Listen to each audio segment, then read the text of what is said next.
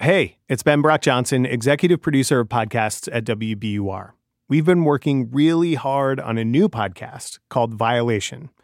It's a show about a famous writer, a murder, and who pulls the levers of power in the justice system. I'm really excited to give you a sneak preview of the show with our new trailer made in partnership with the Marshall Project. And I'd love for you to find Violation and follow or subscribe to the show wherever you got this podcast. WBUR Podcasts, Boston.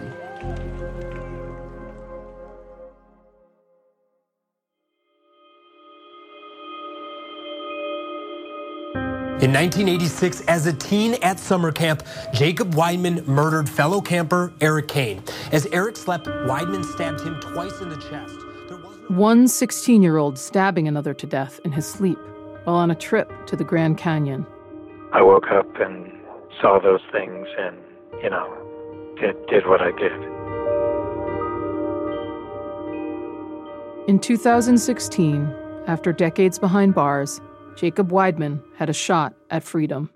I believe it's time for mercy and clemency. At 46, Jacob took his first steps into the free world as an adult.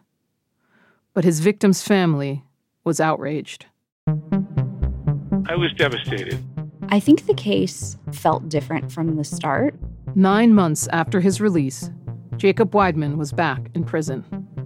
Was it a slip up or something else? I mean, come on, that's a setup. To go out there, put a GPS on the guy, and track his every move. That's almost sick. And there's something else about this case.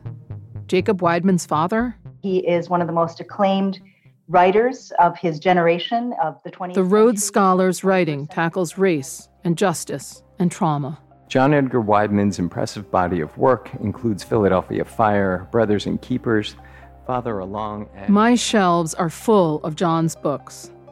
None of them includes the whole shocking story about his son, Jacob. I'm Beth Schwartzapfel, and this is Violation, a new podcast about who pulls the levers of power in the justice system. My name is Jacob Edgar Wideman, and my ADC number is zero. When someone commits a terrible crime, how much time in prison is enough? And who gets to decide? Question What's next for Jacob Wideman?